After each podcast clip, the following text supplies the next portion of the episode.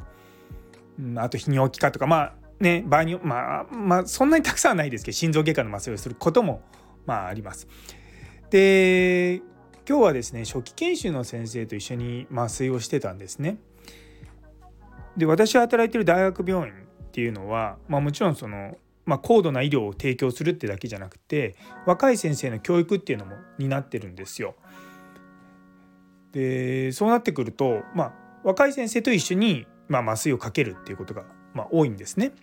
で彼らはあの特に初期研修の先生っていうのは決して別麻酔科になるかどうかわからない先生たちなんですけども麻酔科をローテーション、まあ、2ヶ月とかそれぐらいの期間なんですけどローテーションして、まあ、麻酔の基礎を学んだりとか麻酔に必要な手技を学んだりとか、まあ、そういったことをしていくんですよ。昔はですねあの昔っていうのは20年ぐらい前の話なんですけれどもその当時は全員が全員麻酔科を回んなかったんですね。で麻酔科を回るっていうのは大体外科系のお医者さんだけだったんですよ。でその代わりと言っちゃなんなんですけどもその当時回るって言ったら半年とか場合によって1年2年って回るのが当たり前だったんですね。で今になってくると今はまああの若い先生たちいろんなことやんなきゃいけないんで麻酔科ばっかりにこう長い時間費やせないので、まあ、2ヶ月ぐらいなんですよ。で2ヶ月ぐらいになってくると僕らも全部その教えようにも教えられないんですよ。なのでまあ何が彼らにとって必要なことなのかと思ってあのいつも教育をしてるんですけども、まあ、大体がですね全身麻酔になるんですね。っていうのは全身麻酔って、まあ、どんな時でもって言い方変なんですけどもどんな手術でも全身麻酔できるわけですよ。なので我々麻酔の中の基本の木なわけですね。でそれをですねまあ一つ一つ教えていくんですね。で昔に比べて今の麻酔薬って非常にまあキレがいいって言い方変なんですけどもすごい麻酔の作用がすぐなくなるんですよ。体の中に残りにくい薬が増えたんですね。そうするとその体格とかそういったもので調節っていうものを、まあ、多少多めに投与したとしても量を減らせばすぐ立ちどころに患者さんが麻酔が冷めるっていうものなので非常に我々として扱いやすいんですね。でそうなってくると彼らにとって麻酔ってすごく簡単なものになるなるっていうかまあ捉えられるんですよね。ただそれがまあ僕らの麻酔の真髄なわけではないんですね。で若い先生と今日話していてすごく、まあ、面白いなと思ったのは僕らが今日あの普段麻酔してるものと彼らがに教えてる麻酔っていうのは実はちょっと違うんですね。僕ら麻酔の専門家はやはりその患者さんのことを優先的に考えて麻酔をの量を本当の意味で調節をするわけですよ。ただ初期研修の先生たちにじゃあその調節をしてって言っても例えばその薬がどのように効いてくるのか例えば何時間ぐらいで切れるのかとか、まあ、何分で切れるのかもそうですしどれぐらいの体格の人にどれぐらい投与するとどれぐらいの血中濃度になるのかっていうことまではやっぱりこう限られた時間の中で教えきれない部分があるんですよね。そうなってくると、まあ、少し量を多めにして安全に麻酔をしてほしいと患者さんが動かないようにするっていうことがメインになってくるんですね。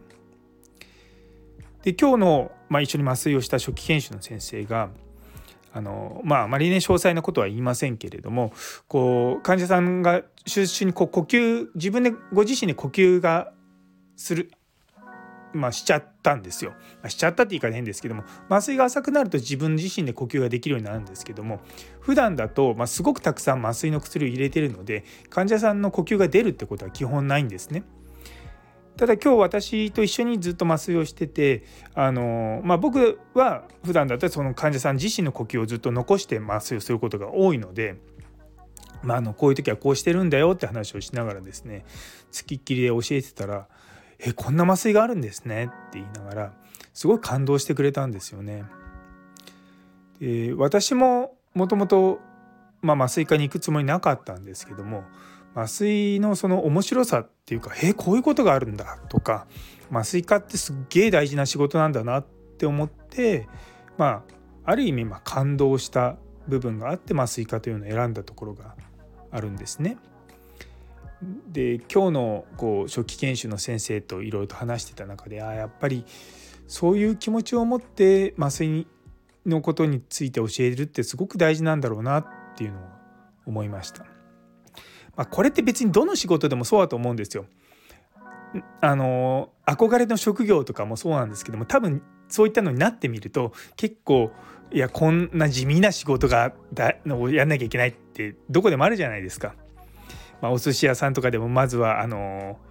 ねカウンターに立つまでがね何年とかありますんで。まやっぱそういった下積みって言い方変ですけどそういった基本的なことをまとめあの固めながらだんだんだんだん成長していくっていうのはどの業界においても大事なのかなというふうに思っています。まあ今日一緒に麻酔した彼実は今度金曜日も一緒に麻酔することなんですけどもいやもうちょっと麻酔に興味持ってくれたら嬉しいなとか思いながらまあかねあの初期研修の先生たち、まあ、いろんなものに興味を持ってくださるんで、まあ、その中でこう麻酔が面白いなって思ってくれる人に、まあ、是非選んでもらいたいと思うしまあ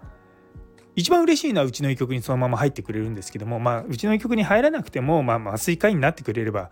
それはそれでいいなと思いながらですね、まあ、麻酔の楽しさっていうのを今は教えています。いや面白いんですよ